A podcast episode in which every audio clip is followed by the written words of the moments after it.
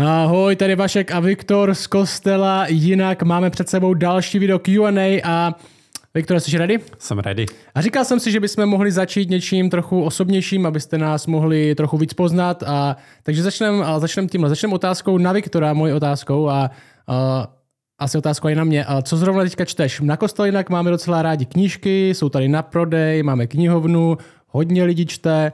Co, Viktore, zrovna teďka čteš, jestli něco čteš? Jo, teďka čtu knihu o církevní historii, čtu to teda v angličtině, jmenuje se to Christianity the Biography.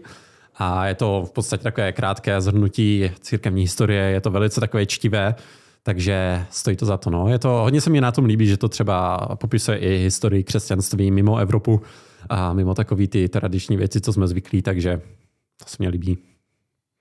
Já čtu um, já čtu životopis a teologii Charlesa Spurgeona. Charles Spurgeon byl jeden z nejslavnějších a možná podle mě nejlepších kazatelů všech dob. Je to kazatel, který působil v Londýně na konci 19. století a když měl, uh, víš, kolik měl, když měl dostal první práci jako kazatel? Víš, kolik let? Nějakou 16, ne? Nebo tak nějak. 15 let. 15 let. Hmm. Teda 15 let. Moje chyba. 17 let. 15 let. 17. Uh, 17 let dostal Water Beach první sbor, úplně malý vesnický sbor, který ho najal a v 19 letech, co jsou 4 roky potom, co uvěřil, a mu nabídli v londýnském sboru hodně proslým, který trochu umíral, mu nabídli práci. V 19 letech se stal kazatelem proslulého sboru, který umíral, aby ten nakonec ten sbor, ten ve kterém dostal práci v tom Londýně, postavil uh, svoji vlastní, uh, vlastní budovu pro pět tisíc lidí. Byl v té době největší sbor, největší kostel na světě. A tenhle Charles Spurgeon tam začal kázat, když mu bylo 19 let. Já se tím trochu prokousávám, to je hodně dlouhý, ale uh, je to opravdu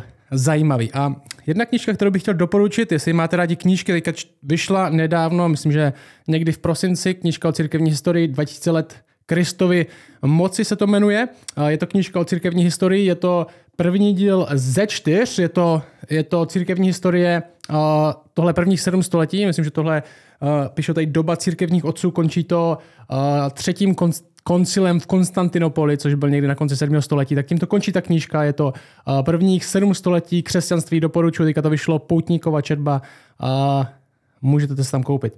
A je něco, co sleduješ? Čteš knížky, sleduješ něco, hraješ nějakou hru? jo, teďka jsem nedávno začal hrát druhý díl Plague Tale, se to jmenuje, to je takový příběh, ve kterém člověk musí utíkat před myšima, kteří myšmi, myšima, myšmi, kteří šíří morovou nákazu. Je to také velice zajímavé, je to hodně dobře povedeně udělaný a líbí se mi tam na tom ten příběh, grafika, zpracování, takže to teďka tak hraju po večerech, když už uh, mě to nemyslí a nemám co dělat. Já hraju nového Harry Pottera, který vyšel teďka. Uh, dobrá hra na Playstationu. Uh, takže taky něco hraju. Uh, co se stalo? Stalo se něco zajímavého na Kostelinak? No, co vím, tak byly křty, dva, ale ty už byly nějak... Byly křty, to jsme se bavili minule. To jsme se bavili Tomáš minule. měl kázání, mm-hmm. no, náš další pracovník, který by tady byl, kdyby nebyl v Praze, nestudoval evangelický teologický seminář. Uh, šlo mu to dobře. Chodí poslední dobou nějak moc lidí, že hodně návštěv hmm. bylo. Někdy se mi ptáte, jestli uh, jste třeba mládež nebo nějaká rodina, máte tady pobyt někde kolem Šumperka, ptáte se, jestli můžete přijet na návštěvu. My jsme rádi a vděční za všechny lidi, kteří nás přijdou navštívit. Jsme hrdí uh, na to, jak to u nás vypadá a jsme rádi, že vás můžeme pohostit, přivítat, trochu poznat. Takže jestli máte cestu někde na Šumperk nebo na Šumpersko, tady jsou hory, třeba na nějakou víkendovku nebo něco, tak klidně využijte neděli ráno a přijďte za náma na kostel. Máme nový kafe pro tenhle měsíc. Je to nejvíc hipster věc, naše uh, lokální pražírna Pikola v Šumperku, doporučuji tam mít. Uh, když budete v Šumperku, tak máme nový kafe na tenhle měsíc, je to Peru. Uh, je u nás dostání na koupení, když přijdete přímo na kostel, je to na baru, to leží, ale máme to vždycky na kostele i na filtru, celou neděli to tam běží, takže uh, můžete ochutnat kávu, která je pražená v našem městě, jsme na ní hrdí a máme ty lidi, co dělají v Pikole hodně rádi, takže tak. Uh, tak co jdeme, máme před sebou dneska kolik? Tři otázky? Tři otázky. Tři otázky, tak jdeme rovnou na tu první. Můžeš ji přečíst, Viktore, možná dneska. Můžeš mm-hmm. začít. Dobře. Dobrý den. Chci se zeptat, zda máte nějaká slova k pochopení knihy soudců? Je zde tolik krve a pro mne nepochopitelných příběhů, například gibejská hanebnost. Skytá tato kniha i nějaká poselství, poučení, nebo jen znechucení? Děkuji za odpověď. Michala. Ahoj Michalo, než se dostaneme uh, možná do hloubky tady téhle otázky, o čem kniha soudců je, tak bych chtěl validovat chtěl bych říct na začátek, že jsou některé knížky Bibli, které jsou těžší na pochopení. Nebo líp řečeno, jsou knížky Bibli, které jsou těžké na pochopení. Třeba máme knihu Římanů, která má hluboký teologické poslání, můžeme se hřípat v jednom verši strašně dlouho. A pak jsou taky knížky, které nejsou až tak těžké na pochopení, chápeme, o čem jsou, ale jsou trochu těžší na čtení. Že? Zvlášť kniha soudců, jedna z nejvíc krvavých uh, knih v Biblii, je v ní hodně násilí a možná někdy uh, těžký o tom násilí číst. Taky uh, plno z vás ví, jestli jste někdy začali uh, plán uh, na čtení Bible jednou za rok, uh, celá Bible jednou za rok, já to vždycky začínám každý rok, nebo skoro každý rok to začínám. Uh, většinou to trvání je, uh, má, má expiraci, že jo? Nevím, kolik z vás to dokončí, jestli to dokončíte, ten čta, plán na čtení Bible za rok, tak uh, smekám, já většinou tak v březnu uh, končím, většinou se to nějak ospravedlním, nějakou velmi uh, uh, spravedlivou a teologickou uh, omluvou, například, že musím se teďka, uh, nemůžu číst ten plán na čtení Bible, protože to je moc kvantita a já potřebuji se soustředit aspoň na jednu knížku a potřebuji víc do hloubky, tak teďka většinou, že v Levitiku se někde končí. Uh, a můžeme si to přiznat, že jo, jsou Nevím, jestli, jak možná, možná taková trochu jakoby kacířská otázka. Jakou knižku v Bibli, vy, které máš nejméně rád? Nejméně rád? Dobrá otázka. Hmm. Asi mám nejméně rád takové knihy jako první nebo druhá Paralipomenon.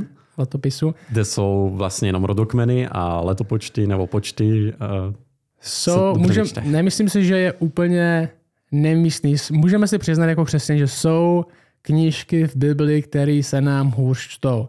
Ať už jsou to pasáže, rodokmeny, že jo, který většinou, jste, si ospravedlním ty většinou, prostě ty většinou ani nečtem. A a nebo, nebo knížky jako první letopisů, nebo první královská, druhá královská, kde se střídá jeden za druhým. A nebo je to kniha soudců, která je plná násilí. Takže nemusíme se za to stydět, můžeme to říct nahlas. Jsou některé knížky, které se hustou. A to neznamená, že to nejsou důležité knížky. To neznamená, že skrze ně Bůh nemluví, to neznamená, že skrze ně Bůh na něco neukazuje. A dobrá věc na tom, že tady máme Viktora, je to, že pokaždé, když budete mít nějakou otázku na Bibli nebo zvlášť na knížku Bible, tak můžeme říct, Viktore, o čem ta knížka je. Zhrň nám to. Kniha soudců v pár větách, v jednom odstavci, v dvou odstavcích. O čem je kniha soudců? Je to jedna z prvních mm. knížek v Bibli. Izrael se dostal z Egypta, Bůh ho zachránil z Egypta, vyvedl ho z té pouště do země zaslíbené a máme knihu soudců. O čem to je? Mm. Tak ta kniha soudců vlastně navazuje na tu předchozí knížku, což je kniha Jozue, a ve které se Bůh rozhodl vyhnat před Izraelem ty pohanské národy, které byly v té zemi. A ta kniha soudců je o tom, že Izrael má dobít tuto zemi, že má vyhnat ty pohanské národy, vyhnat to falešné uctívání. Ale Izrael v tom vlastně selhal. A namísto toho, aby vyhnali a aby uctívali Boha, tak se smísili s těmi národy a začali uctívat falešné bohy a Bůh je za to trestal.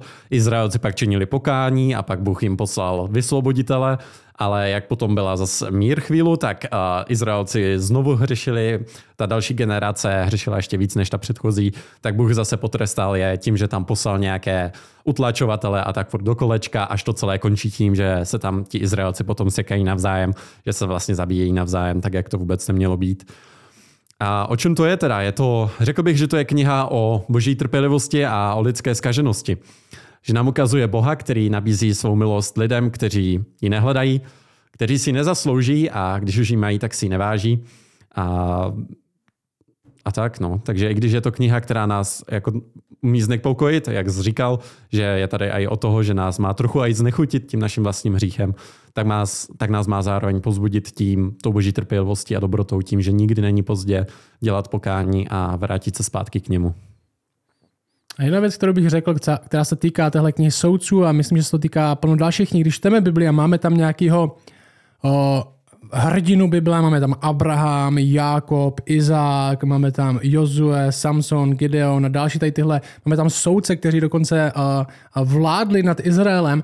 Uh, jedna důležitá věc, kterou bychom měli vidět, je ta, že Bible není kniha morálních případ, příkladů. Není to jenom kniha morálních příkladů, ze kterých bychom si měli vzít příklad, žít tak, jak žili. Kdybyste si pustili, nebo jestli jste viděli naši sérii na knihu Genesis, tak tam jste to mohli dobře vidět. Tam jste viděli, že Bůh dokáže jednat i skrze naprostý trosky. I skrze lidi, kteří to spackali, i skrze lidi, kteří dělali chyby. Abraham nadělal chyb, Uh, tisíce a tisíce, ale Bůh skrze něj jednal, Sára nevěřila Bohu, že Izák nevěřil Bohu, byly tam podvody, ale Bůh i skrze ně dokázal pracovat a přivízt skrze ně věci do svých vlastních cílů, i skrze tyhle lidi. A tahle kniha soudců je kniha selhání. Je selhání, je to kniha selhání, když někdo další, kdo Boha sám nezná, vede lidi. A většinou je vede ne k Bohu, ale úplně někam jinam. Že? Jsou tam světlý momenty, máme tam Deboru, máme tam Gideona trochu tak na konci teda má 70 manželek a, nedopadne to s ním dobře. Máme tam Samsona, který je takový vůl, hlupák, naletí na všechno, co může nařekne nějaká. Ale na konci aspoň trochu teda zabije ty nepřítele. Ale to je tak všechno, že já, to, já bych přirovnal kniha soudců jak kniha Thor. Jo, je to, je tam hodně akce, ale je to velký zklamání. je tam jeden dobrý herec. Uh, jestli jste viděli poslední film Thora, jestli ne, tak nejde to, o čem mluvím. Každopádně, uh, ta pointa je, mělo by to být zklamání. Tahle kniha by nás měla trochu iritovat. Tahle kniha by nás měla trochu naštvat. Tahle kniha by nás měla trochu zneklidnit. O tom to je. Má to v nás vytvořit neklid, má to v nás vytvořit tady tohle. Tohle přece nemůže být všechno. Tohle přece nemůže být všechno. Tohle přece nemůže být dost. Vytvořit to možná v nás takový svatý uh, neklid. Že? Izrael sice zachráněn od něčeho, my víme, že Bůh ho zachránil z Egypta skrze Možíše, Bůh zachránil uh, Izrael, svůj vlastní lid z Egypta, Bůh uh, je zachráněn z otroctví do něčeho, do svaté země. To je důležitý aspekt že, naší víry. My jsme zachráněni stejně jako oni z něčeho, ale jsou zachráněni z otroctví, ale hlubší otroctví z toho ještě zachráněni nejsou. Jsou zachráněni z otroctví, kde pracovali v Egyptě, ale nejsou ještě zachráněni sami od sebe. A kniha soudců je tak stínem toho, co má přijít. Stínem co, toho, co má přijít. Má něco, když to v nás vytvoří, tohle přece nemůže být všechno. Něco lepšího musí existovat, něco lepšího musí přijít. Takhle to přece Bůh nemůže ukončit. Něco lepšího má přijít. A nejenom lepší systém, že my víme, že uh, uh, v knize soudců Izrael dostane ty soudce, mají ty, mají ty soudce, který soudí, který vládnou a pak reptají, protože chcou krále, chcou vypadat jako všechny ostatní národy. Myslí si, že toto za ně vyřeší, že když budou mít systém, jako mají všichni ostatní, tak to bude konečně dobrý. Dostanou krále, máme Saula, máme Davida, máme Šalamouna, ale pořád to nic nevyřešilo. Lidi pořád se odvrací od Boha, řeší dál, chodí za jinými bohama, za jinými bohy. A vede to k falešnému náboženství a není to dost. A my víme jako křesťané něco lepšího přišlo. Tady tyhle knihy jako soudců a všechny ty těžké knihy jsou stínem něčeho, co má přijít. Má to v nás vyvolat svatý neklid. Tohle nemůže být všechno, tohle nemůže být dost. Něco lepšího má přijít. A my víme, že něco lepšího přišlo v Kristu. Lepší soudce, lepší vladař, lepší král, který nevede svůj lid k falešnému náboženství, ale ve skutečnosti je sám pravdou a Bible říká, že vede lidi k tomu, aby uctívali Otce v pravdě. A Bible je velmi drastická a realistická v popisu svých vlastních lidí a kniha soudců je jedna z nich. A něco k tomu ještě bys řekl. Je to tak, i vlastně jak končí ta kniha těmi slovy, že každý si dělal to, co bylo správné v jeho očích, protože v Izraeli nebyl král, tak tohle, co nám ukazuje na to otroctví, o kterém Vašek mluvil, že možná je to v něčem podobné uh, i pro dnešní dobu, no, že dneska si každý má věřit tomu jako svýmu, každý má mít tu vlastní pravdu a není nic jako jediná pravda a každý si dělá to, co on uzná jako za vhodné, že je správné. A podle Bible tohle je něco, z čeho potřebujeme být všichni vykoupení, no, to otroctví, kdy si otročíme jen vlastním zájmům a žijeme sobecky. A na to nám kniha Sudců ukazuje, že potřebujeme být zachráněni z tohoto sami před sebou a žít pro toho pravého krále, který přišel v Kristu na zem. Přesně tak, takže se prokousejte. Já jsem dneska tu knihu soudcu četl jakoby, jako přípravu na dnešek a moje rada je prokousejte se tady touhle knihou, prokousejte se i nechutí toho, co tam vidíte a ať to ve vás působí daleko větší chuť po tom, co přichází v Kristu, jaký mír, láska a pravda a lepší král přichází v něm. Veškerá naše nechuť z toho, jak to bylo, musí vytvořit to očekávání a radost toho, co je teď. A tak jdem dál. Další otázka se týče jazyku a je následující. Ahoj Vašku, děkuji za tvá videa, jsou mi velkým pozbuzením. Od dětství jsem vyrůstala v nejmenované církvi, která je apoštolského učení. Ze sboru jsem ale cca v 18, jaká to asi církev je, že jo? cca v 18 letech odešla a začala žít s vlastním životem a Boha jsem dávala na druhou kolej. Nikdy jsem neměla pochybnosti o boží existenci, dokonce jsem si myslela, že jsem znovu zrozená a mám duchovní dár mluvení v jazycích, ale jak se ukázalo, nebylo tomu tak. Nyní ale můžu říct, že Bohu patřím, znovu zrozená jsem. Přednedávnem ve svých 23, 23 letech jsem se k Bohu obrátila a konečně mám jistotu spasení. Začala jsem chodit do církve, která vykládá Boží slovo v pravdě a chci se nechat pokřtít. Co si ale nesu sebou z minulosti, jsou právě otázky ohledně duchovních darů a konkrétně mluvení v jazycích. Už jsem na toto téma se bavila s lidmi v církvi, ale zajímal by mě i tvůj názor na věc. V písmu vidíme spoustu pasáží, dar jazyku, ale chápu především jako záležitost prvotních církví. Korinským 13.8, v 1. Korinským 13.8 vidíme, že tyto dary zaniknou. Jak tedy chápat jazyky? Je ještě možnost, že v současnosti pokračují? Tam se i z důvodu toho, že moje rodiče jsou v apoštolské církvi, stále tam zůstávají a sami jazyky mluví a berou to jako modlitební jazyk a zároveň projev Ducha Svatého. Předem moc díky za tvůj čas a odpověď. Dar jazyků existuje nebo neexistuje? No já si myslím, že určitě existuje. Jak to víš? No Bible nikde neříká, že přestali. vlastně ta, ta pasáž, na kterou se odkazuje mm-hmm. v toho prvním korinským 13.8, tak vlastně mluví, bych řekl, velice zjednodušeně o příchodu Krista, že s Ježíšovým příchodem zaniknou tady tyhle ty věci. Pojďme přečíst tu pasáž. Mm-hmm. První korinským 13, tam se píše následující. První korinským 13 je kapitola o lásce, že často se čte na svatbách, láska je taková trpělivá. A v osmém verši Pavel říká, láska nikdy nezanikne, Proroctví ta pominou, jazyky, tady máme to slovo, ty utichnou, poznání to pomine. Nebo jen částečně poznáváme a částečně prorokujeme. A verš 10 říká, když však přijde to, co je dokonalé, pomine to, co je částečné. A to otázka možná by byla, když lidi říkají, že tenhle text většinou, protože tohle je jediný text, který mluví o tom, že by jazyky, že by proroctví nějakým způsobem pominulo. A otázka je, když Bible mluví o tom, že jazyky pominou, Kdy? Když však přijde to, co je dokonalé. Co to je? Je to, když uh, jsme dostali Bibli, 27 knih Nového zákona, když se ukončil kánon, co je to dokonalé, co mělo přijít. Kdy vlastně je ten moment, kdy jazyky nebo proroctví, poznání, nevím, jestli by lidi, co tvrdí, že, že jazyky uh, skončily, takže skončilo i poznání, kdy tohle bylo, kdy, co je to dokonalé. Mm-hmm. Myslím si, že to dokonalé je právě to, až se Ježíš po druhé znovu vrátí a my ho budeme znát taky, jaký doopravdy je, že v Bible se píše, že až se vrátí, tak ho vidíme tváří v tvář. A to je to dokonalé, co přijde, že právě tady na této zemi poznáváme Boha skrze písmo, ale je to pořád takové nedokonalé. A myslím si, že tady tato pasáž hovoří, hovoří o Ježíšově příchodu a ne o uzavření jako novo, novozákonního kánonu jako Bible tak je proud v církvi, že jo, jsou dva proudy v církvi, hlavní samozřejmě jsou další podporoudy nebo extrémy. Jeden proud říká, že tyhle dary jako jazyky, proroctví, tady tyhle dary zanikly v prvním století, že hlavně sloužily jako k tomu, aby se evangelium šířilo dál, aby se potvrdila třeba služba apoštolů, kteří tenhle dar dostali, aby se šířilo evangelium. A pak je skupina, která věří, že tady tyhle dary pokračují, že tohle nebyla věc jenom prvního století, tohle by měla být věc církve, celé církev Bůh dává obdarování a dává je pořád. Stejně Kostelinak se řadí spíš do té druhé skupiny. Nemyslíme si, že tohle je věc otevřené nebo zavřené ruky, že jestli tomu nevěříš takhle jako my, nebo věříš trochu jinak, tak nejsi křesťan. Věřím, že tohle je věc otevřené ruky, že můžeme jako křesťani nesouhlasit. Každopádně přesně tak. Ten verš v 10 korinským říká, když však přijde to, co je dokonalé, pomine to, co je částečné. A to, co dokonalý, to, co přijde, často se říká, s, s příchodem kánonu, když bylo uzavřená, když byla hotová Bible v podstatě, tak pro tyhle dary nebyla potřeba. Není potřeba už pro, proroctví, jazyky možná fungovaly víc jako znamení apoštolů. Každopádně ten verš pokračuje v těch první korinským. Pavel píše hnedka v další verši, 12. verši, Pavel říká, neboť nyní vidíme jako v zrcadle zastřeně, potom však uvidíme tváří v tvář. Že to, co, až přijde to dokonalé, tak uvidíme v tváří v tvář. Nyní poznáváme částečně, potom poznáme důkladně, jak jsem byl také sám poznán.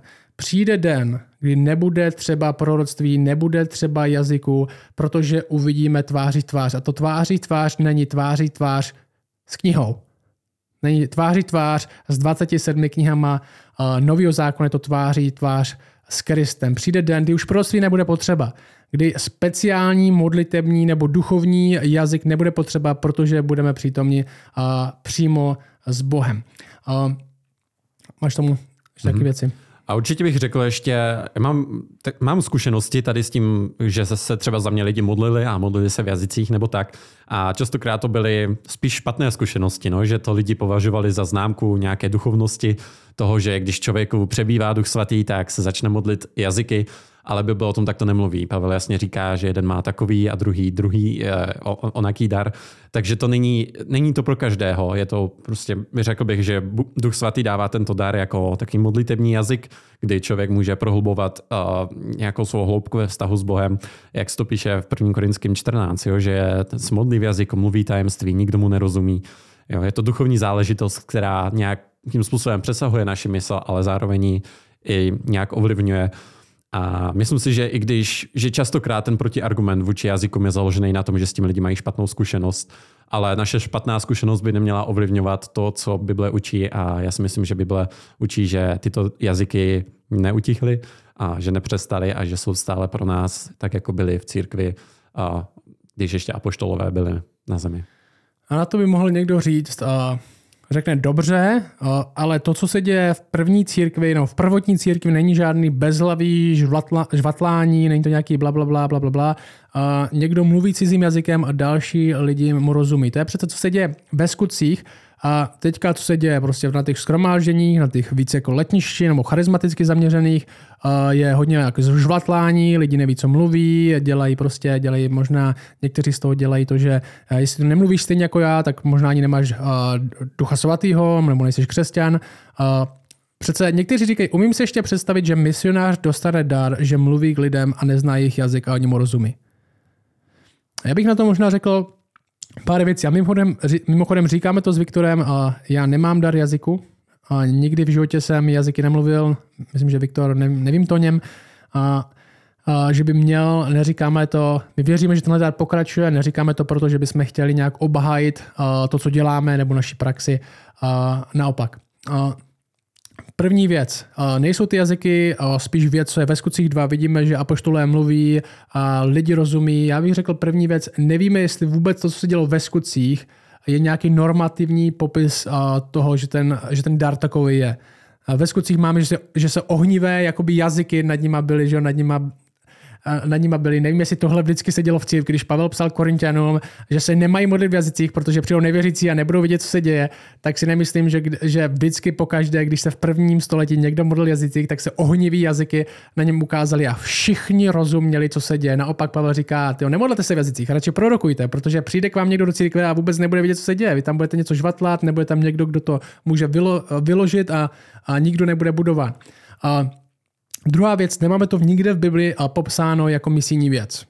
Nemáme to nikde v Bibli popsáno jako misijní věc, naopak Pavel znovu v 1. Korinským 14 mluví o tom, že by byl spíš proto, když, aby přišel někdo, když přijde někdo jiný, aby lidi prorokovali, aby řekli proroctví, ne aby mluvili jazykem. A třetí věc, co řeknu v Bibli, se zdá 1. Korinským 12 říká to, že jsou dány různé druhy jazyku možná je možnost, že víc druhů jazyků, možná existuje nějaká misijní řeč, možná existuje nějaká duchovní řeč, kterou možná se zdá, že vidíme víc, ale každopádně první Korinským 12 víc druhů jazyků, ne nutně se to musí, musí vypadat vždycky stejně. Čtvrtý bod, ten dar není jenom, když mu někdo rozumí. Že ten Pavel, Pavel říká v první korinském doslova, neboť kdo mluví jazykem, nemluví k lidem, nejbrž k Bohu, nikdo mu nerozumí, duchem mluví tajemství. Že když někdo řekne, dar jazyku je ten, jenom když já mluvím cizí řečí a mluvím někomu misíně, nebo někdo dokáže porozumět, naopak první korinským 14 Pavel říká, když budete mluvit jazykem a nebude, mít, nebude tam, kdo by to vyložil, tak nikdo nebude rozumět. Proto taky mluví o daru interpretace, o daru výkladu, že jsou druhý jazyků a taky je dar výkladu. Někdo potřebuje vložně duchovní dar, aby vám bylo rozumět. Uh, pátý bod řeknu, někteří říkají, někteří říkají, další náboženství to dělají. Že to pohanská praktika uh, v prvním století, druhém století, což není úplně tak zřejmé mimochodem, ale dělají to jiné náboženství, bezhlavý mluvení, automatické mluvení, bezmyšlenkový mluvení. Proč bychom tady tohle měli adoptovat my? Jenom proto, že je něco pohanská praktika. Že Pohaní dělají všechno možné. Pohaní se modlí nahlas, pohaní spínají ruce, když se modlí, pohaní zpívají na svých schromážděních, že jo? pohaní mají rádi věci, které my máme rádi. Jenomže protože pohani dělají něco stejně jako my, neznamená, že to je samo o sobě špatný. Další věc, co bych řekl, mluvení jazyky někdo... Slyšel jsi někdy, modlil se za tebe někdo v jazycích? Modlil, no. Jak ti to připadalo? Připadalo mi to nucený, spíš bych řekl, no, že to bylo právě takový jenom, že lidi ze sebe plodili takové jako hlásky a, a vůbec jsem nevěděl, jako jak, jak vůbec to nějak přijímat nebo ne. Mluvení v jazycích, tak jako Bible popisuje, není jenom blábolení. Jo, Bible říká, že mu nejde rozumět, takže to možná zní jako blábolení. Může to znít jako vůbec nejme, co se děje, to to šakla, bakala, jo, prostě hmm. nejme, co se děje. Každopádně Bible říká, že to blábolení není. Pavel mluví o tom, že ten, kdo mluví jazyky, mluví tajemství.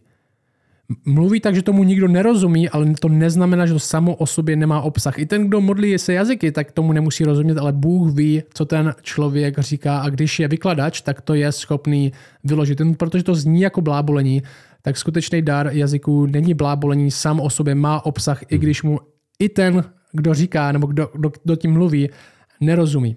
A poslední věc, co bych řekl, ne všichni věřící, kteří jsou znovu zrození, mají dar Ducha Svatého, budou mluvit jazyky. Mluvení jazyky není test, jestli máš Ducha Svatého, jestli jsi byl pokřtěn Duchem Svatým. Bible říká 1. Korinským 12, jsou různé dary, jsou různé obdarování mezi církví, jsou k tomu, aby se církev budovala, jsou, jsou jazyky, vyučování, výklad jazyku, uzdravování, všechny další možné dary jsou a ne jeden člověk má všechny. Každý máme různé dary, aby jsme se navzem doplňovali. Pavel to přirovná k tomu, že jsme jako, že jsme jako údy jednoho těla, že jo? někde oko, ucho, uh, nikdo není celý člověk, navzem se doplňujeme. Ne všichni budou mluvit uh, v jazycích. Jo a zároveň ta Pavel říká, že důkaz toho, že má člověk ducha svatého je ten, že věří v Ježíše a že ho přijímá jako svého pána. To je ten důkaz, že je člověk pokřtěn duchem svatým, že mu doopravdy patří a ne to, že mluví v jazycích. Doporučuji na tohle téma kázání, který jsem na to měl, je to s první korinským, dám to do popisu videa, odkaz na to. A pak třeba knížka ještě Sam Storms Understanding Spiritual Gifts, je to, je to v angličtině, ale dobrá knížka na všechny možné duchovní dary, ale je tam dobrá sekce na dar jazyku. Tak jdeme na další otázku. Tak další otázka je zase určitě trochu osobnější, takže ji nechám bez jména. Ahoj Vašku, díky za všechny online přenosy a záznamy vašich kázání. Pomáhá mi to v mém duchovním růstu. Mám kamaráda, který se prezentuje jako křesťan. Hraje v křesťanské kapele a občas chodí do kostela a na mládeže. Nedávno si našel děvče, které není z křesťanské rodiny a když se my dva spolu bavíme, netají se tím, že s ní spí před svatbou. Jak se v takové situaci mám jako křesťan a kamarád zachovat? Bojím se konfliktu a nechci působit jako policajt, ale zároveň vím, že to není správně. Tenhle příklad se dá zobecnit i na případy kamaráda a alkoholu, párty, nebo na případu z pohledu vedoucího služby, vedoucí kapely, dorostu, mládeže. Byl bych moc vděčný za tvou odpověď. Děkuji. Tohle je v podstatě otázka na to, mám známého, který o sobě říká, že je křesťan, ale uh, že v hříchu nebo je nějaký jasný hřích, o kterém vím, uh, jak bych se měl v takové uh, situaci zachovat, jaká moje role, jaká je moje odpovědnost, uh, co bych měl dělat. Asi tak bych to schrnul. Co bys, uh, jaká by byla tvoje první reakce, kdybys možná, řekněme, že by to bylo někdo v tvém životě, že by za tebou někdo přišel, nebo ani by za tebou nepřišel, je to člověk, který chodí do kostela, dokonce má nějakou odpovědnost, třeba hra v kapele, uh, ale ty bys o něm viděl, že žije v hříchu, ze kterého nečiní pokání, nebo minimálně ho neviděl, že by se něco změnilo v jeho životě. Mm-hmm. No, určitě bych se to s ním chtěl snažit nějak řešit, no. A chtěl bych se ho nějak snažit uh, vést k tomu, aby jakoby sám viděl, že to, co dělá, není k boží slávě a je to hřích a zase na druhou stranu, jak, jak říkáš, není to, že chceme být policajti, sami víme, že máme máslo na hlavě a nejsme dokonalí, ale pokud si někdo říká křesťan, tak podle toho taky musí žít a jestli podle toho nežije, a, a ještě si říká křesťan, tak je možná ještě ve větším hříchu kvůli tomu. A, proč zrovna ty? Proč zrovna, proč je to tvoje odpovědnost? Možná otázka. Protože si myslím, že nás k tomuhle z tomu Bible volá, jo? že Pavel třeba říká v listu Galackým, že když vidíme, že je někdo v nějakém přestoupení, tak máme takového člověka napravovat v duchu mírnosti a zároveň si dávat každý pozor sám na sebe, abychom jim neopadli v pokušení. Takže je to určitě taková naše přátelská, kamarádská povinnost ale zároveň si myslím, že tu konečnou zodpovědnost za ty lidi má to vedení sboru, který musí nastavovat nějaké pravidla, nějaké hranice a ti nakonec budou mít, si věřím, před Bohem největší zodpovědnost za toho člověka. No.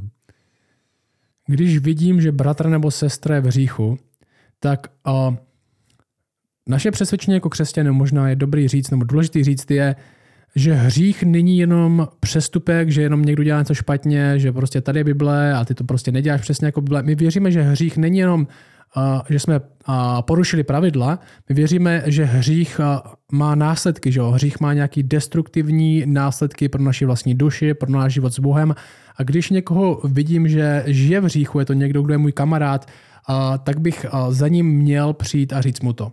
Protože my se máme jako křesťani zvlášť se máme navzájem milovat, máme se mít rádi a láska není tolerance hříchu.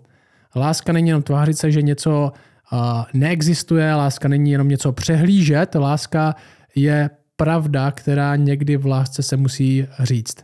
Že my vidíme, kam ho hřích vede, co to způsobuje na jeho životě, na jeho životě s Bohem, na celkově, jestli vůbec nějaký život s Bohem má.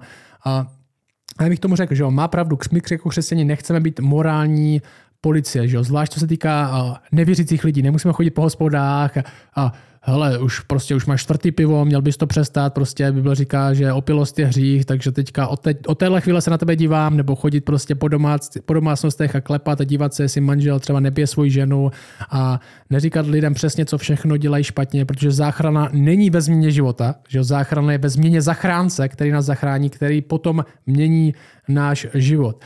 Zároveň jinak jednáme, když se jedná o bratra nebo sestru, který svým chováním popírá že Boha zná, že v říchu. 1. Korinským 5.12 říká, Pavel říká církvi v Korintu, proč bych měl soudit ty, kdo jsou mimo nás?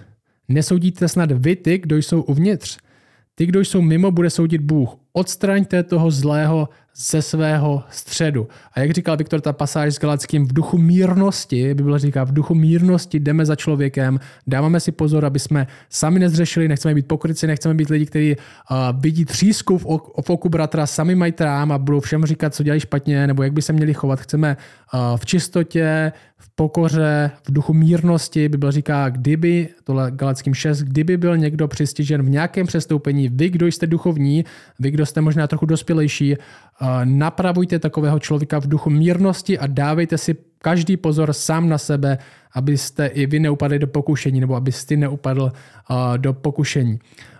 Jít za člověkem, vyzveme ho, aby činil pokání, říct mu ten hřích, ve kterým si není jenom porušení nějakého pravidla, tohle je destruktivní pro tebe, že? tohle je špatný pro tebe, tohle uh, náš cíl jako křesťanů je Boha znát, být mu blízko, jít za ním, tohle není způsob, jak to dělat.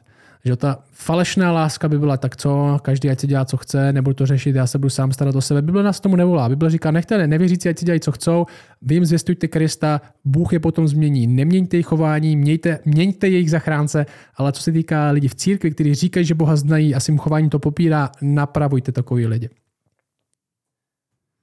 Je to tak. Zároveň ta pravda nemusí být, jak jsi říkal, ještě bych to chtěl znovu zdůraznit, že ta pravda není klacek, kterým chce mlátit lidi po hlavě ale chceme za tím člověkem přijít a říct mu, jo, podívej, záleží mi na tobě, vidím, že tady děláš to a to a nemyslím si, že to je to, co po nás Bůh chce.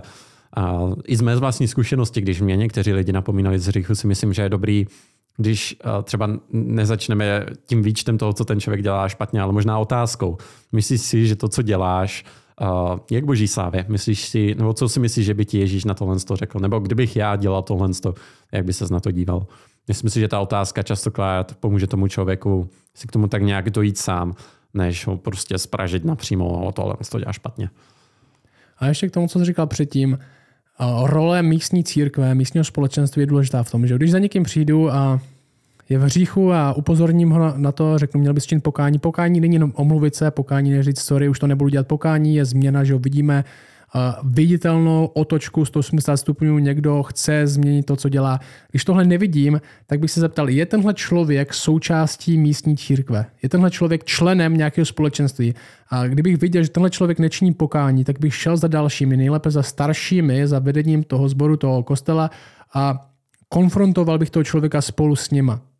A jestli neuposlechne ani víc svědků, ani, ani starší církve, tak bych to, by byl Bible má takovou zajímavou pomůcku, tak by to předal církvi, předal to uh, vnějšímu společenství a jestli i na to neuposlechne, jestli i na to neslyší, jestli pro něj bude cenější uh, ten hřích než Bůh, tak by ho vyloučil z církve. Církevní kázeň má svoji roli, je důležitá. Církve, které opomínají, podle mě dělají velkou chybu a s takovým člověkem, který je v jasném hříchu, nečiní z něho pokání, církevní kázeň by měla začít. Matouš 18.15 dává takovouhle zajímavou poučku a, a říká tohle.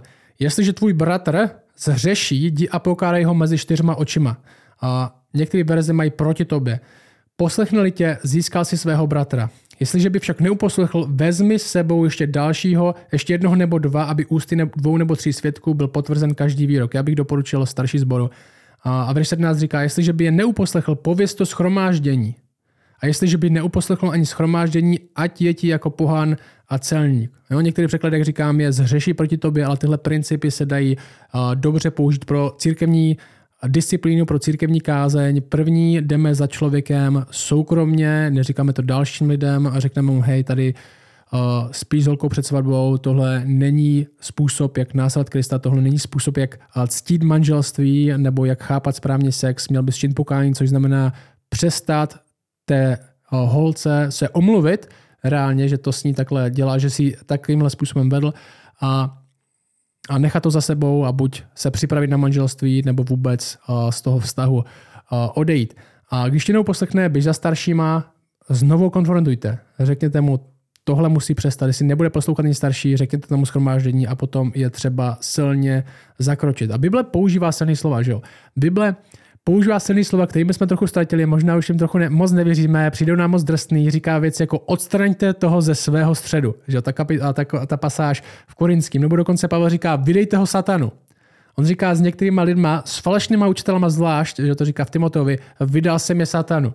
Odstraňte ze svého středu, vydejte se satanu, vyhýbejte se jim a, a, a ten Matouš říká, ať je ti jako pohan nebo celník, ať je ti jako nevěřící, ať je ti někdo, kdo možná ústy říká, že Boha zná a Boha následuje, ale svým životem to popírá. Je to tak. Tak.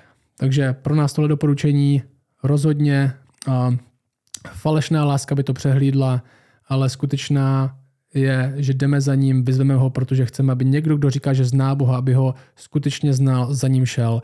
A jít za Bohem je nechat hřích, nechat hřích za sebou a nasledovat Krista. Ne dívat se na hřích a jít za hříchem. Hřích a Kristus a nejsou, nejsou ve stejném směru. Jdeme dál. Další otázka. Poslední otázka dneska. Neměli jsme čtyři otázky? Mm-hmm. Tak jsme měli čtyři otázky dneska. A je následující. Mám dotaz. Jsem věřící křesťan a dost často se setkávám s myšlenkou první ženy Lilith. Já osobně v ní nevěřím, ale zajímal by mě tvůj pohled na to, děkuji.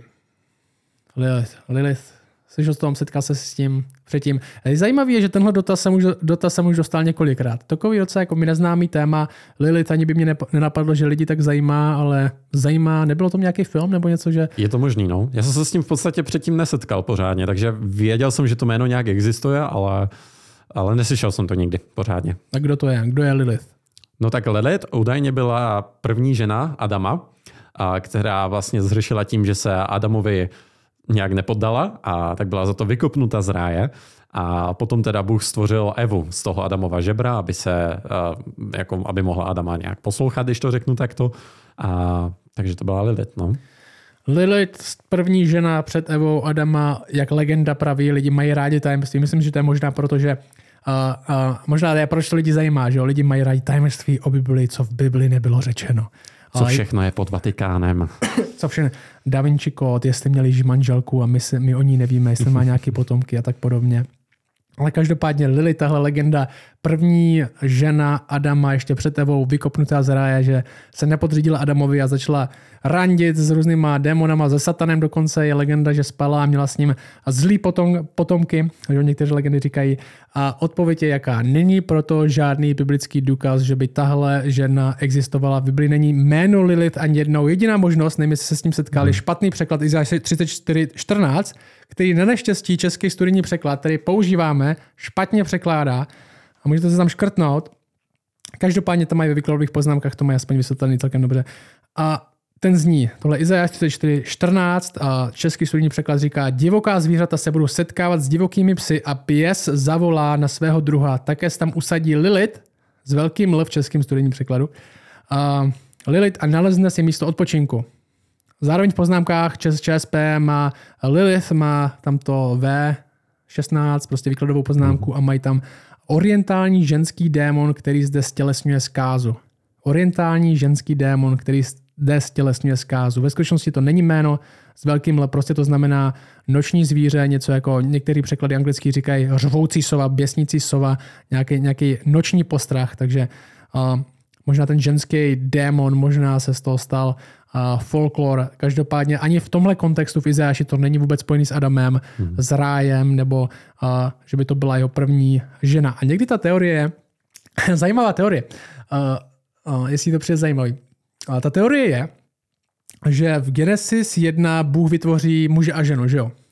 Mm-hmm. Ke samomu obrazi stvořil je oboje muže a ženu a v Genesis 2 máme zase, že Bůh vytváří ženu.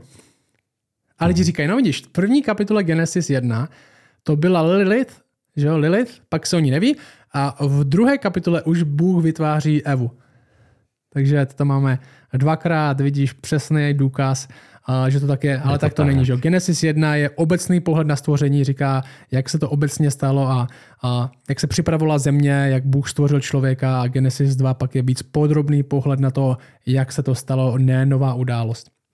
A navíc uh, myslím si, že i ty zmínky o té nějaké té legendě o Lilith pochází až z nějakého 6. století, ne dřív, takže to vlastně do roku 500 našeho letopočtu ani nějak nebylo jako reálný, takže není to nikde v žádných svicích z mrtvého moře nebo nikde v těch starých písemnostech.